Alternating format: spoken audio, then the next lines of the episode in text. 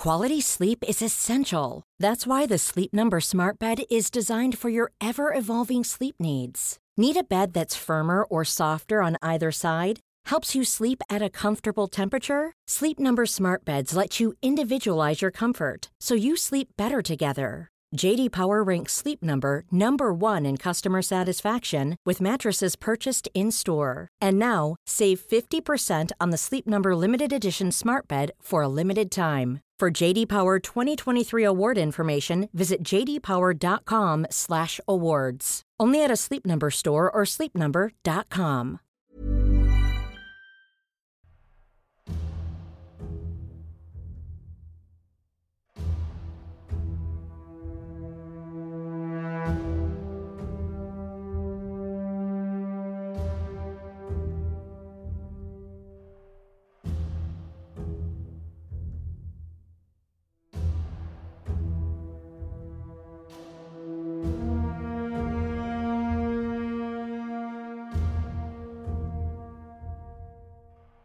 On a cold winter's day in 1649, Tuesday the 30th of January to be precise, a crowd assembled outside the Palace of Whitehall in London when execution scaffold had been erected in front of the banqueting house. They were about to witness one of the most extraordinary events in British history the execution of their king, Charles I. Other monarchs had been murdered by rivals or slain in battle but never before had a king or queen of England been put on trial, accused of treason against England by using his power to pursue his personal interest rather than the good of the country. The very idea would have been simply unimaginable until it happened for real. At about two o'clock in the afternoon, Charles put his head on the block after saying a prayer and signalled the executioner when he was ready by stretching out his hands. He was then beheaded with one clean stroke, and so started a unique constitutional experiment, the one and only republic in England's history. Welcome to a History of Europe Key Battles podcast, the English Civil War, 1642 to 1651.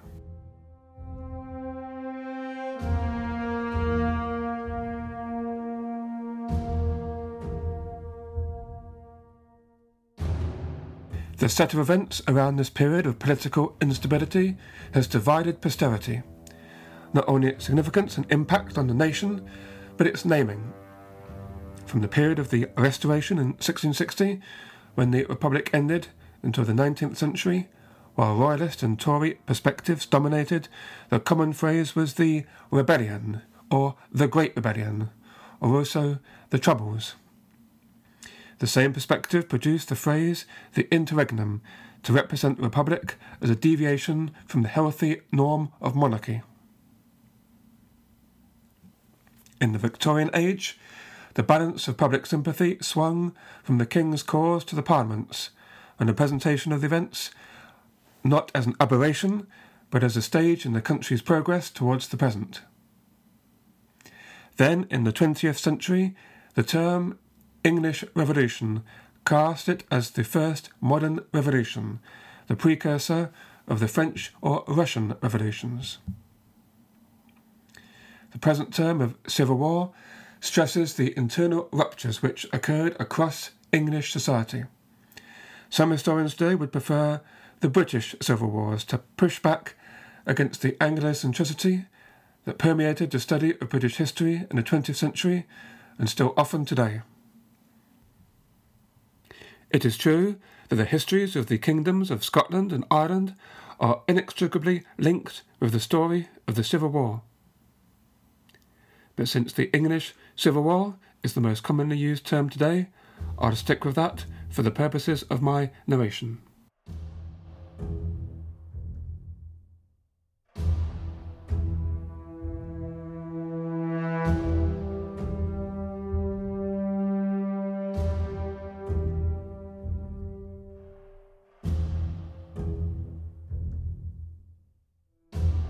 The last time we looked at England in detail was the famous Spanish Armada of 1588, the first of several naval expeditions directed against Elizabethan England as part of an intermittent conflict known to history as the Anglo Spanish Wars. By the turn of the century, both sides were financially exhausted, so the accession of Nemours, Philip III in Spain, and James I of England gave an opportunity to find a way to a peace, which was agreed in the year 1604. James I was the son of Mary, Queen of Scots, who was a cousin of Elizabeth I. In 1567, at the age of just 13 months, James succeeded to the Scottish throne after his mother was compelled to abdicate. And in 1603, at the age of 37, he succeeded the last Tudor monarch of England and Ireland, Elizabeth I, who died childless. In May 1603, James rode towards London to accept the crown, but the capital at that moment was suffering from a particularly bad wave of the plague, which by the end of that summer had claimed the lives of 30,000 citizens. A grand state entry had been planned for 25th of July to mark the coronation, but the fear of infected crowds curtailed the ceremony. There was a crowning but no state procession. Physically, the king was not very impressive. He was awkward and hesitant in manner. His legs were slightly bowed and his gait erratic. He liked to talk and could be witty, and he retained a broad Scottish accent. For his attire, he preferred thickly padded doublets that might impede an assassin's dagger, a fear he had lived with since childhood. His new realm consisted of several parts. England was by far the most populous, numbering then about four million. The population of Scotland was just under a million. Wales about 380,000, and Ireland about 1.4 million. England was undergoing major changes in its pattern of commerce. In the 16th century, her principal export was woolen cloth, most of which went to European markets from London via Antwerp in the Spanish Netherlands. As Antwerp declined after suffering from the effects of the Dutch revolt against Spain, English merchants had to find new outlets. Helped by the peace agreed with Spain, Bristol and ports on the south began trading their woolen goods extensively in the Baltic as well as the North Sea. And English merchants were soon exploiting markets in Spain, Portugal, and the Mediterranean.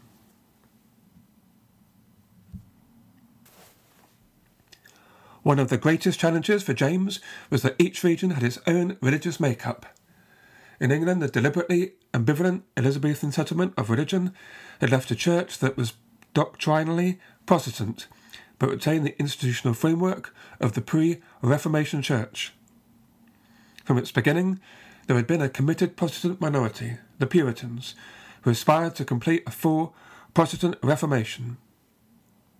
They saw increased lay control over ecclesiastical affairs and the further secularization of church property.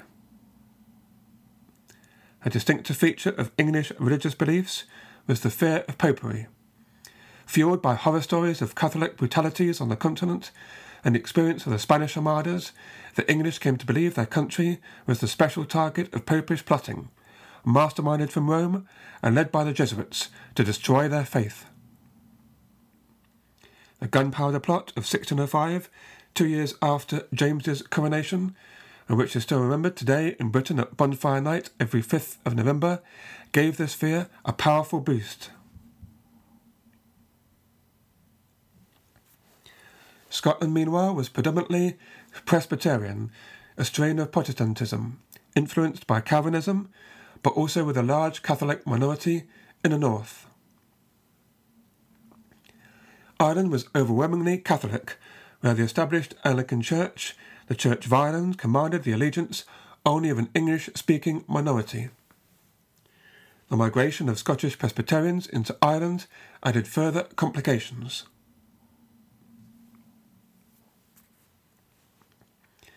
King James was a firm Protestant but sought religious reconciliation, hoping that a peaceful settlement of the religious disagreements could be found. He actively enjoyed doctrinal discussion and the first act of his reign was to bring together a small number of clerics at his palace of Hampton Court to debate matters of religious policy and principle. Five distinguished and learned Puritan ministers were matched against the leading ecclesiastics of the realm, among them the Archbishop and eight bishops. The bishops were generally satisfied with the doctrines and ceremonies of the established church. They argued for union of church and state and put more trust in communal worship than in private prayer. The Puritans, on the other hand, were concerned more with private conscience. As described by Peter Ackroyd in his book Civil War, they, quote, abhorred the practice of confession and encouraged intensive self examination as well as self discipline. They did not wish for a sacramental priesthood, but a preaching ministry. They accepted the words of Scripture as the source of all divine truth. Men and women of a Puritan tradition were utterly obedient to God's absolute will, from which no ritual or sacrament could avert them. This lent them zeal and energy in their attempt to purify the world.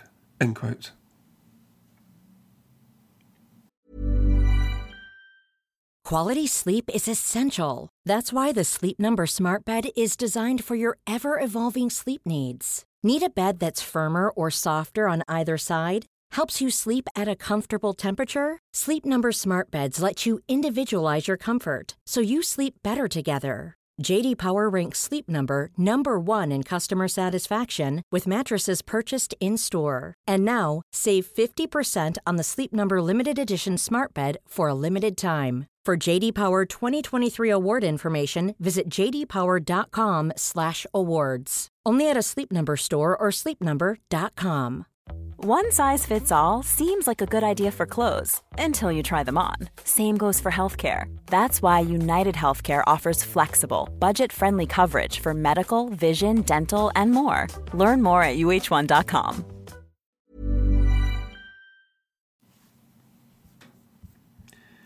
In the religious discussions, James was shrewd and judicious. He did not accede to the Puritans' demands for Calvinism, but he did accept their proposal for an improved translation of the Bible.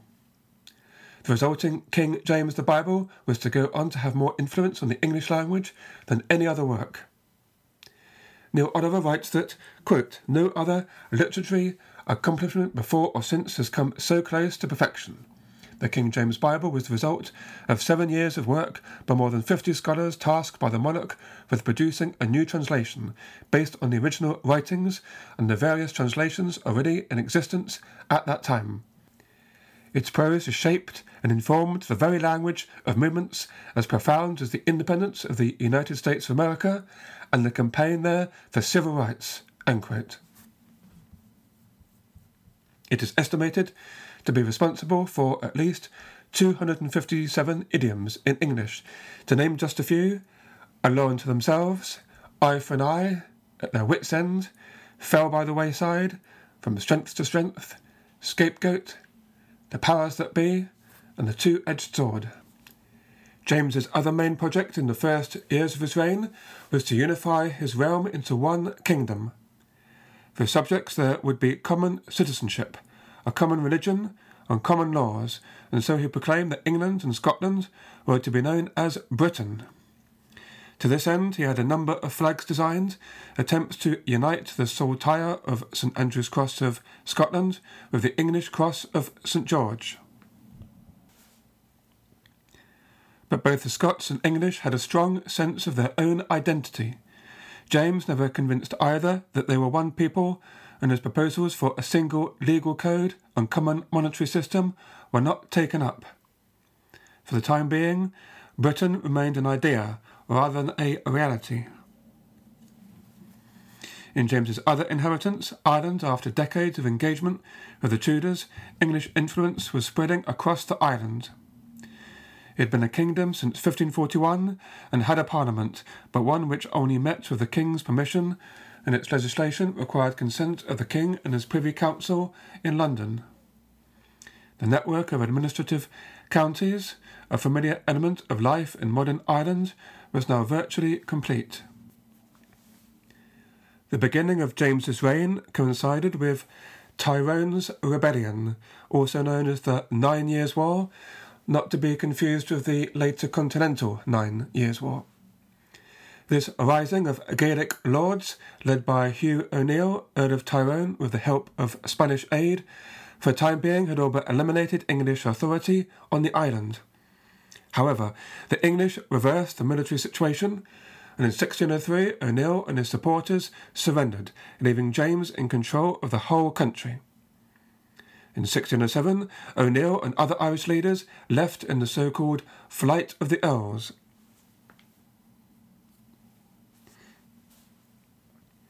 The English could really only exert direct control over Dublin and an area around it known as the Pale. Their rule over the rest of the island depended on compliance of Gaelic and Anglo-Irish lords.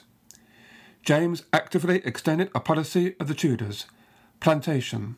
This involved placing English settlers into strategically important areas on land taken from native Irish and introducing English agriculture, language, law, and Protestantism. As part of the policy of trying to anglicise the Irish, the Church of England undertook the task of converting the natives. James's most pressing problem as king was public finance. In theory, in peacetime, the Crown funded the government of the country using its traditional hereditary revenues from land, feudal dues, and customs. Only in times of war was it allowed to seek extra tax revenues through Parliament. However, over the course of the 16th century, inflation and warfare meant that the English monarchy was underfunded in peacetime. Parliament blamed any shortfall on extravagant court expenditure and corruption. James tried to work out an agreement with Parliament in 1610 called the Great Contract, whereby Parliament, in return for royal concessions, would grant him a lump sum of £600,000 to pay off his debts plus an annual grant of £200,000. Negotiations became so protracted that James eventually lost patience and dismissed Parliament on the 31st of December 1610. The same pattern was repeated with the so called Addled Parliament of 1614, which James dissolved after a mere nine weeks when the Commons hesitated to grant him the money he requested. James then ruled without Parliament until 1621, when arose the crisis of the Thirty Years' War. As ruler of the leading Protestant power, and as father in law of Frederick V, the Elector Palatinate, he could not stand aside. His overriding aim was to negotiate a settlement, but even diplomacy was expensive. The calling of Parliament in 1621, principally to provide funding, exposed divisions across the ruling elite over which policies to pursue, basically, diplomacy or war. There was common agreement that England had an obligation to help Frederick regain his throne. But whereas James, who saw the problem as dynastic, rather than religious, strove to reverse it through friendship with Spain. Puritans favoured a resumption of the Elizabethan naval war and an assault on Spanish possessions in the Caribbean. In November 1621, Parliament framed a petition asking not only for war with Spain, but also for Prince Charles to marry a Protestant and for enforcement of the anti Catholic laws. This turned into a constitutional issue as James believed Parliament was attempting to interfere in matters of royal prerogative and again dissolved Parliament. In his later years, James suffered increasingly from arthritis, gout, and kidney stones, and drank heavily, leaving him an increasingly peripheral figure, rarely able to visit London. He fell seriously ill in March 1625, suffered a stroke, and died shortly afterwards. For all his flaws, he had largely retained the affection of his people, who had enjoyed uninterrupted peace and comparatively low taxation during his reign. During his reign, the golden age of Elizabethan literature and drama continued, with writers such as William Shakespeare, Ben Jonson, and Sir Francis Bacon contributing to a flourishing literary culture. Sir Francis Bacon was an English philosopher and statesman whose works are credited with developing the scientific method which helped advance the scientific revolution which was about to take place.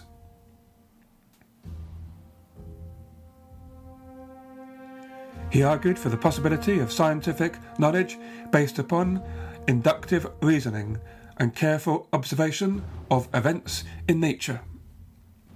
Also, under James, the English colonisation of North America started its course with the foundation of Jamestown, Virginia, in 1607, and Cuper's Cove, Newfoundland, in 1610. By actively pursuing more than just a personal union of his realms, he also helped lay the foundations for unitary British state. In spite of his best efforts, James was unable to resolve religious tensions within his kingdom, nor differences between the crown and parliament, but he kept his realm at peace and passed it on to his son, Charles I, in a reasonably stable condition. Charles's reign, which followed, was anything but stable, the time of civil war.